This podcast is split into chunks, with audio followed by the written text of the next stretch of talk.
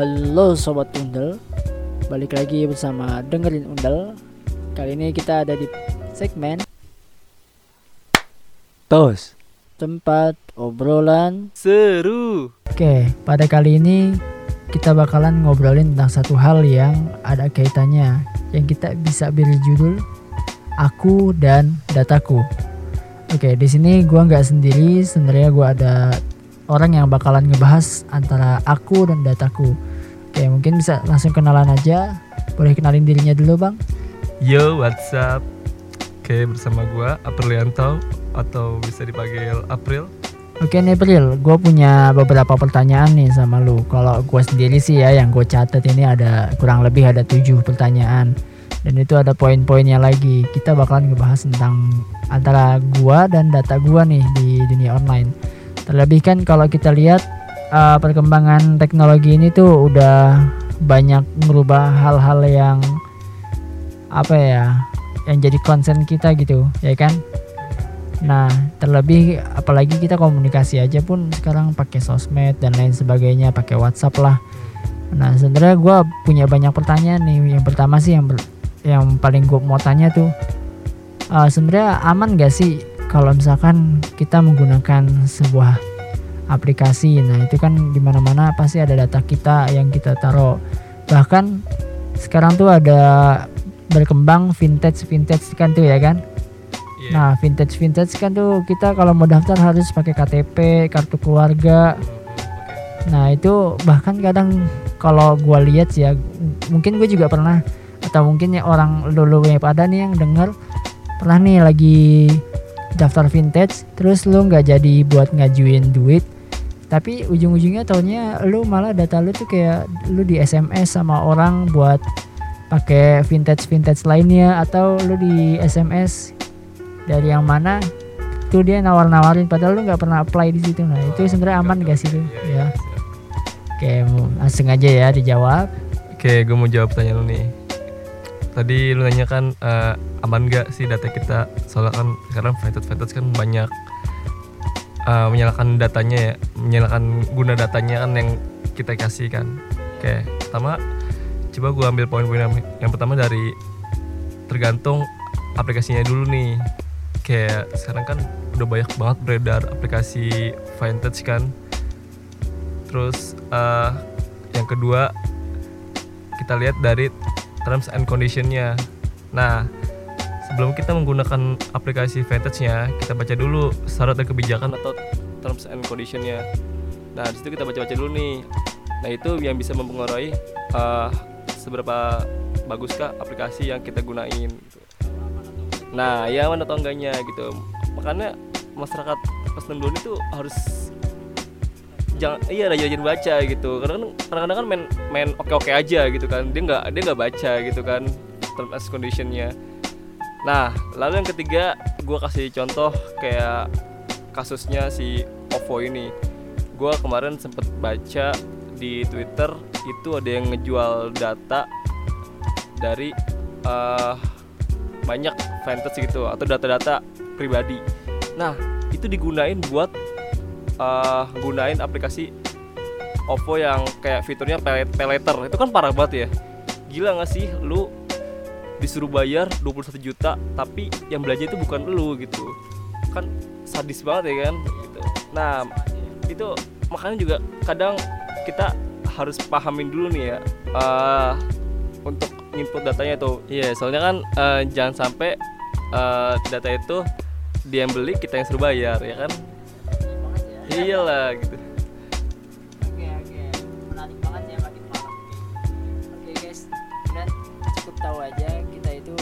rekamannya malam banget, sekitar jam 11 kurang nih, dan kita cuma punya mic satu jadi ganti-gantian.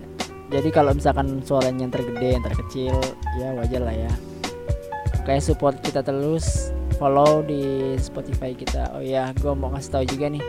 eh, gua ngundang orang nggak macem-macem ya, nggak asal goblek gitu ya bahasanya gua ngundang ini beliau ini adalah salah satu asisten laboratorium di kampus beliau. Dan ya punya banyak pengalaman di dunia TI lah dari SMA-nya juga di sana. Dan sekarang kuliah pun juga masuk ke TI kita lanjut aja pertanyaan kedua nih. Setelah gue tanya aman atau enggak data kita? Gue pengen ada lagi pertanyaan nih karena kan tadi kan gue udah bilang ada 7 poin. Oke gue mau nanya nih tentang drive atau cloud. Nah, karena kan kita juga gak luput ya dari drive atau cloud sendiri ya kan? Ditambah lagi gue pun suka nyimpen nyimpen data di Google Drive atau for sale dulu ya kan? Lu lu tempat lu download download MP3 tuh ya kan? zaman dulu banget itu pak. Nah itu sebenarnya aman gak sih data-data gue yang gue taruh di situ? Kadang kan oke. orang bisa download juga tuh ya kan? Hmm, hmm. gue takutnya tahu-tahu pas gue lihat lagi oh ternyata ini udah diganti-ganti nih sama orang gimana tuh Oke, yang kedua pertanyaan tadi, apakah layanan cloud itu aman atau enggak ya kan? nah, gue mau jawab nih, nggak ada layanan cloud yang aman sepenuhnya. Kenapa? Karena apa pun yang berhubungan dengan internet memiliki celah untuk diretas gitu. Jadi kayak penyedia layanan juga harus berlomba-lomba untuk senantiasa memperkuat platform mereka. Nah, karena masalah keamanan ini nih, sebaiknya jika data yang kita letakkan atau masukin di cloud storage atau kamar uh, drive dari cloudnya itu itu jangan sensitif atau rahasia untuk kita. Nah, sebaiknya itu kita tuh milih layanan yang memang secara track recordnya tuh baik dari sisi keamanan dan uh, kualitasnya gitu. Nah, masalah keamanan juga tergantung dari kita sendiri sih. Seperti kayak contohnya kita harus pemilihan uh, autentikasi atau password yang baik. Nah, ya kan dan tidak mudah tergoda phishing. Karena sering kali tuh kayak hacker tuh nge- ngeretas juga bermula dari kelemahan yang dari kita sendiri gitu. tapi kalau phishing itu sebenarnya apa tuh Nah, phishing itu kayak ini gua pakai bahasa ya misalkan nih gini nih ump- umpama nih eh lu disuruh download eh, atau enggak lu masuk ke website yang di website itu kayak tulisannya eh masukin nih ID password tuh nanti lu bakal dapat kalau enggak nih gini misalkan lu dulu kan sering main game tuh ya Ji ya oh iya dulu Ah, pemain jasa ah, Jasaga tuh. Nah itu kan uh, ada tuh website misalkan uh, kalau lu masukin ID lu sama password dari Facebook Facebook lu itu bakal dikirimin uh, apa sih namanya? Token ya, token ya. ya, token, iya, nah, token. Nah, itu nanti itu padahal kagak. Itu dia cuma mau ngambil data lu doang gitu. Padahal tuh nggak bakal nggak bakal dikirimin token dari si website itu gitu. Contohnya. terus ujung-ujungnya malah Facebook gue yang Nah, dihack Facebook lu malah ya, ya malah Facebook lu yang dihack gitu kan. aduh ngeri juga ya Nah, oke iya, oke Itu oke yang dimaksud mulai dengan paham gua. oke ya semuanya semoga paham kita ya semua ya oke kita mau lanjut ke pertanyaan-pertanyaan selanjutnya selanjutnya oke ya gue tanya nih selanjutnya nih episode selanjutnya eh bukan maksud gue pertanyaan selanjutnya Nah, berarti kan dari tadi kita udah ngomongin data kita aman atau enggak nih. Kurang lebih tuh gue kayak tergoyah gitu. Ini aman apa enggak ya? Takutnya gue tak tahu nyimpen-nyimpen file-file rahasia gitu jadi nggak aman lagi, ya kan? Tapi menurut lu ada nggak sih cara buat kita tuh tetap ngamanin data kita? Even kita naruhnya tuh kayak di drive, for sale yang tadi gue sebutin lah ya, ya kan? Ada media fire dan lain sebagainya. Itu ada nggak cara lu buat ngamanin? Oke, kalau tadi di cloud itu sama yang tadi gua jawab ya. Eh, kita harus pilih dulu notifikasinya dan passwordnya. Nah, notifikasinya itu maksudnya kayak lu tuh harus misalkan ngasih-ngasih kayak verif- verifikasi gitu loh, kayak misalkan eh, contoh di Google Google account ya, misalkan ada orang yang login pakai akun Google lu, terus harus diminta notifikasi kayak lu harus masukin kode dari eh, yang dikirimin Google ke nomor telepon lu, nah gitu kan? Atau Lalu- atau kayak gini Gimana, nggak gimana? sorry gue potong ya. Iya. Atau kalau dulu tuh gue sempet ada yang nanyain siapa nama ibumu nah, Nah, iya itu gitu bisa ya. juga tuh. Nah, terus lalu eh, sama passwordnya nih, itu Maksudnya gimana tuh? iya kalau lu bikin password tuh harus yang baik dan benar gitu. Jangan masukin password tuh kayak tanggal lahir lu, Aduh. nama mantan lu, itu Aduh. aduh. Atau satu dua tiga empat. Nah itu itu mah kacau banget sih. nasi ya. goreng ibu. Oke untuk pembuatan password yang baik tuh lu harus memasukkan beberapa karakter kayak misalkan huruf besar atau lu masukkan uh, kombinasi angka dan huruf gitu Wah, ribet juga ya. Kadang gue suka lupa juga sih, Iya. tapi itu penting juga tuh ya. Hmm, Terus terus. Gimana lagi tuh? nah untuk uh, vintage ya tadi ya? Oh iya benar vintage nih. itu berarti ya sama gitu. Lu- kita harus kita harus pahamin term and conditionnya gitu. Karena kan pas kita buka aplikasi kan untuk daftar kan ada kebijakan privasinya tuh. Iya benar. nah itu tuh lu harus baca dulu nih. Karena kalau dengan membaca dan menyetujui itu berarti lu harus menerima resikonya kan nah terus kalau misalkan entar lu kenapa-napa ya lu harus terima resikonya. Karena kan itu kan lu udah baca term and conditionnya gitu. Berat juga ya berarti. Ah, ya kalau bisa lu mending gak usah pakai aplikasi gitu-gituan dah gitu. Iya sih benar ya. karena kan data yang lo berikan itu kan kayak sen- sensitif banget gitu loh. Ntar kayak kasus yang tadi gua sebutin lagi. Sekaligus menghindari riba gak sih? iya bener bener bener bener Oke oke mantap banget nih. Semakin ke sini nih obrolannya makin seru nih ya guys ini sebenarnya obrolan kita ini berguna banget buat kalian yang lagi banyak permasalahan di dunia aplikasi gitu ya kan? Terlebih kita nanti bakalan ngebahas juga. Nah gua punya pertanyaan nih tentang beberapa lagi pertanyaannya. Aplikasi itu dapat uang dari mana? Terus lu kalau lu pernah dengar masalah jual beli data nah ini gue pengen banget nih nanya ini ngumpung ada orang ini nih ya kan? Terus gue gua juga pengen tanya tentang VPN tuh. Lah lu tahu kan waktu waduh VPN waktu itu tuh VPN sempat digunain sama banyak orang tuh. Nah, itu mau gue tanya nih tiga tiganya nih Yan. Hmm, ya gue coba dari yang pertama dulu nih. Sebenarnya oke Apa kita tuh? kan udah tahu nih aplikasi sekarang banyak banget.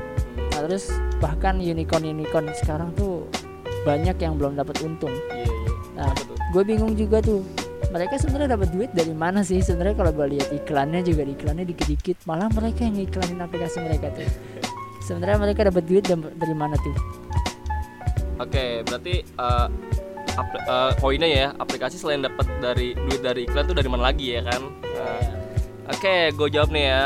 Nih mungkin ada beberapa poin.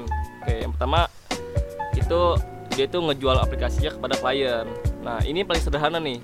Kayak bersama bersama tim kayak marketing itu kita nyari perusahaan untuk yang membutuhkan aplikasi mobile Oh, untuk gitu. ya untuk bisnis proses internal mereka misal untuk kayak mantau barang atau untuk memantau pergerakan karyawan berbasis GPS atau juga untuk Oh, laporan iya. harian gitu kan oke oke paham.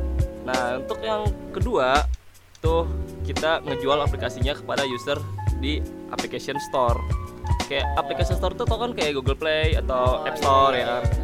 Nah, itu maksudnya nih ya, eh, misalnya kayak kita ngebuat sebuah aplikasi untuk kenalin flora dan fauna untuk anak-anak. Nah, anjay.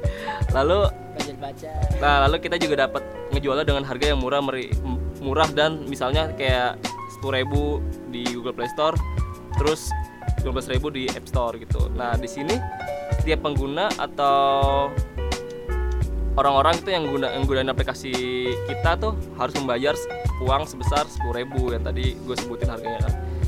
Melalui kar ya misalkan kayak melalui kartu kredit atau biasa sih kalau di Indonesia bisa potong pulsa ya. Iya iya.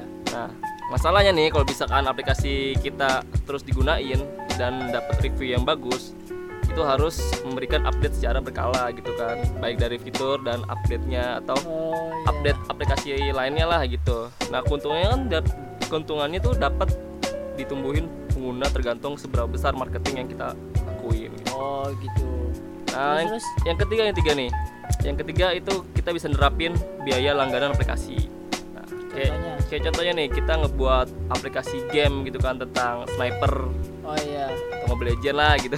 oke oke Nah, kita dapat ngeberi eh, ngasih biaya langganan per bulan untuk jadiin tuh akun premium gitu. oh iya, iya. ya kan? Spotify. Kayak Spotify lah gitu.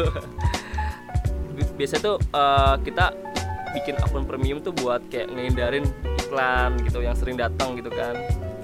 Terus n- ngesain stage atau level gitu atau Oh, bisa iya. nambah level lah gitu atau bisa kayak ngilangin batas pengguna penggunanya gitu misalkan kayak biasanya kita main kan ada tuh kayak bintang-bintangnya tuh poin-poinnya kalau di Oh, game-game iya, iya. gitu kayak misalkan kita bisa cuma bisa main lima kali kalau mau nambah kita harus bayar lagi biar bisa full kembali gitu kan oh iya, iya. bintangnya biasanya kalau biaya langganan itu kayak bervariatif sih kayak dari 50.000 per bulan atau sampai satu juta per bulan juga ada gitu. Oke, mantep banget ya. Terus abis itu kayaknya banyak banget nih poinnya.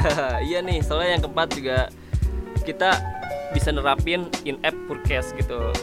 Misalnya atau kita ngebuat sebuah game petualangan atau strategi gitu kan.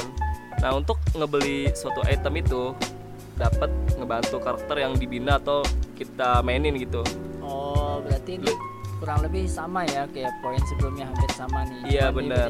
Uh, Kayak kalau di game-game PC kayak point blank lah gitu. Kita oh, mau beli senjata. Iya beli senjata oh, yang iya, iya, aneh-aneh iya, pasti kita harus beli cash dulu kan. Iya. Gitu. Terus terus. Nah yang kelima itu disponsori untuk uh, disponsori sama perusahaan atau badan untuk kampanye produk. Kayak misalkan investor lah gitu. Oh iya benar. Terus habis itu? Nah ini uh, aplikasi yang kita kembangin tetap milik kita cuman hanya aja perusahaan dapat mengambil tempat berupa gambar atau karakter atau grafis lainnya di dalam aplikasi yang kita buat.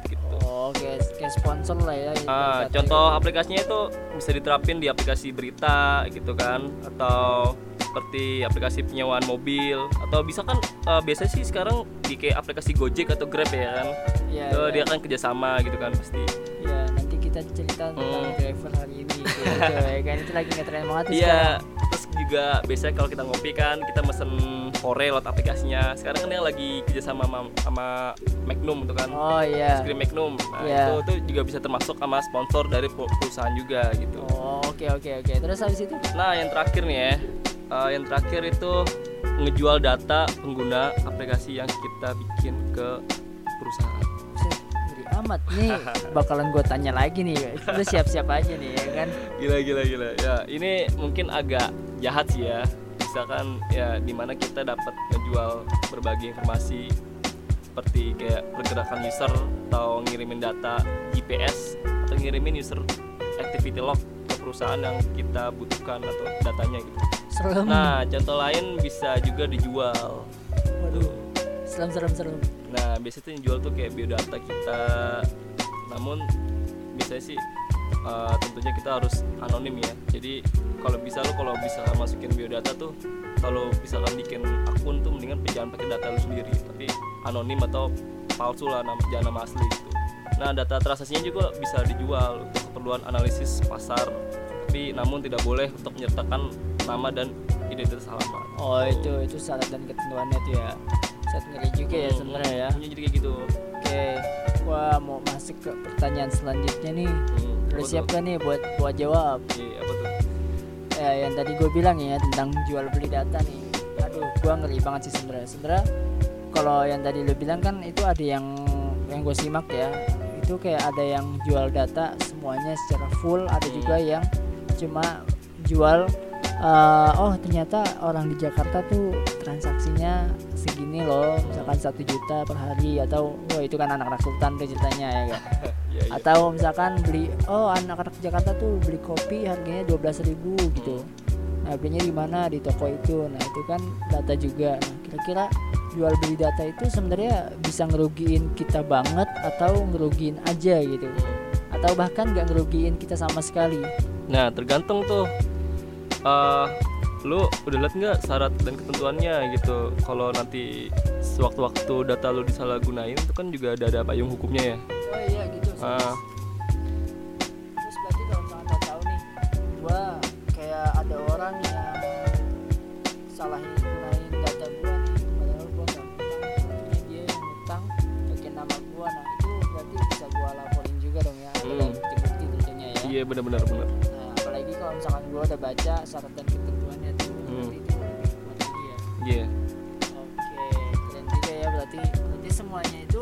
emang gak ada yang aman kalau kita main di internet. Cuman kita bisa meminimalisir kan? Hmm. nah oke okay, keren banget diskusi kita malam ini. Gue punya pertanyaan terakhir nih tentang apa yang pernah jadi booming di Indonesia di negara plus 62 ini yang sedang berflower. Apa tuh? Nah tentang uh, cerdiknya ya orang Indonesia kalau dilarang tuh. Iya benar ya kan? Mereka tahu-tahu bisa gitu buat mengakses sesuatu yang harusnya nggak diakses. Waduh waduh waduh waduh. Nah kurang lebih kan pakai VPN tuh. Gue sendiri jujur gue nggak tahu sih VPN itu apa. Nah, makanya gue mau nanya nih apa yang jadi perbincangan waktu itu? VPN itu sebenarnya aman atau enggak sih? Oke yang pertama kita harus pahami dulu ya VPN itu apa gitu. Iya. jangan lu tahu yang cuman VPN itu buat buka akses ituan ya. Oke, gimana? ya itulah yang anu-anu deh pokoknya. Nah, VPN itu singkatan dari Virtual Private Network. Jadi, di mana suatu koneksi antar satu jaringan dengan jaringan yang lainnya secara private gitu, atau Oh, ya iya atau ngelewatin jaringan internet atau publik. gitu. Nah, kenapa sih disebut VPN atau Virtual Private Network? Karena VPN itu menggunakan jaringan sebagai media perantaranya, alias koneksi bukan secara langsung gitu. Jadi kayak ngelewatin jalur pribadi gitu. Nah, iya makanya disebut private network gitu kan. oke terus Maksudnya terus. tuh kayak hanya orang tertentu aja gitu yang dapat ngaksesnya gitu. oh iya Nah, data yang dikirimin sama VPN juga terenkripsi gitu atau diamanin gitu. oh dirahasiain Sehingga tuh kayak cukup aman sih buat rahasianya tetap terjaga. Nah, aman gak sih kita kalau ngegunain VPN gitu kan? Kalau tadi manfaatnya tuh lu jangan tahu manfaatnya doang gitu. Gara-gara lu bisa buka akses itu jadi bermanfaat bermanfaat gitu. Tapi lu tahu harus tahu juga resikonya gitu kan. Nah ibarat nih kayak fungsinya dari VPN itu kayak dia tuh bekerja kayak sebagai terowongan gitu di mana koneksi yang lu lewatin di suatu jalur tuh rahasia gitu untuk sampai ke tujuan atau bisa disebut internet gitu. Namun ya namun ibaratnya nih apabila kita ngegunain VPN secara gratis nah ini gratis nih ya dengerin eh VPN gratis. Iya. Nah, jalur yang kita lewatin itu akan ada banyak lubang gitu sehingga mungkin ada kemungkinan data dari alamat IP kita yang bocor gitu ke publik gitu. Oh bahaya juga ya. Nah iya itu kalau misalkan sampai terjadi itu bakal ngehadapin ancaman yang lebih serius gitu yakni bisa kan kayak kita dari dapat serangan dari malware atau dari hacker gitu. Karena kan data kita bocor gitu. Makanya oke. mungkin kalau buat lo, lo pada yang gunain VPN gratis tuh harus hati-hati gitu. Oh, makanya sekarang kan VPN baik yang ber- berbayar ya. Karena dia tuh kayak masih fasilitas lah ya. mm, mm, kayak dia tuh kalau yang berbayar nih ya itu dia biasa mempunyai aturan yang ketat gitu. Oh iya. Dan sama jaminan sama kualitasnya gitu. Jadi ya mungkin nggak ada data yang bocor gitu atau IP yang bocor gitu. Eh, yang oh ya, selainnya ya? Kayak selainnya itu bisa kayak penjualan data gitu. Wah itu biasa tuh penyedia layanan VPN gratis tuh bisa akses data kita ya ah ah, benar-benar berarti kayak tadi juga Ah. dong ya bahaya banget terus habis itu ada lagi tuh Nah, itu selanjutnya ada risiko yang nggak juga kalah merugikan nih. waduh Nah, biasanya kalau penyedia VPN gratis tuh justru menggunain komputer atau IP address kita gitu sebagai uh, network endpoint gitu. Network endpoint itu apa sih gitu? Nah, network endpoint itu digunain untuk mereka untuk meningkatin bandwidth layanan VPN milik mereka gitu atau bisa di- juga dialihkan untuk meningkatkan kecepatan internet pelanggan lain gitu. Jadi pelanggan yang mereka anggap lebih memberikan keuntungan bagi mereka itu bisa ditingkatkan band- bandwidth-nya gitu. Dan satu lagi Oh, iya. nggak menutup kemungkinan itu kalau network endpoint tuh bakal dijual lagi sama mereka gitu. Oke, gila gila. Berarti kalau sebenarnya dari pertanyaan semuanya ini, kalau gue simpulin ya, Hmm. tetap sih kayak tadi yang gue omongin gitu. Intinya kalau kita bermain di internet itu nggak ada yang aman sepenuhnya, data pun nggak ada yang aman sepenuhnya. Iya iya. Ya kan, gue Hmm. pernah nonton di film I itu, Hmm. dia bilang nggak ada data yang aman. No system. Ya, ya. no, no system is Safe gitu. ya. Bahkan itu pun sekarang masih berlaku gitu yang katanya serba canggih ini. Karena oke mungkin itu kesimpulannya ya. No no system is safe. Gak ada sistem yang sempurna. Karena itu yang sempurna hanya buatan Tuhan kita semata.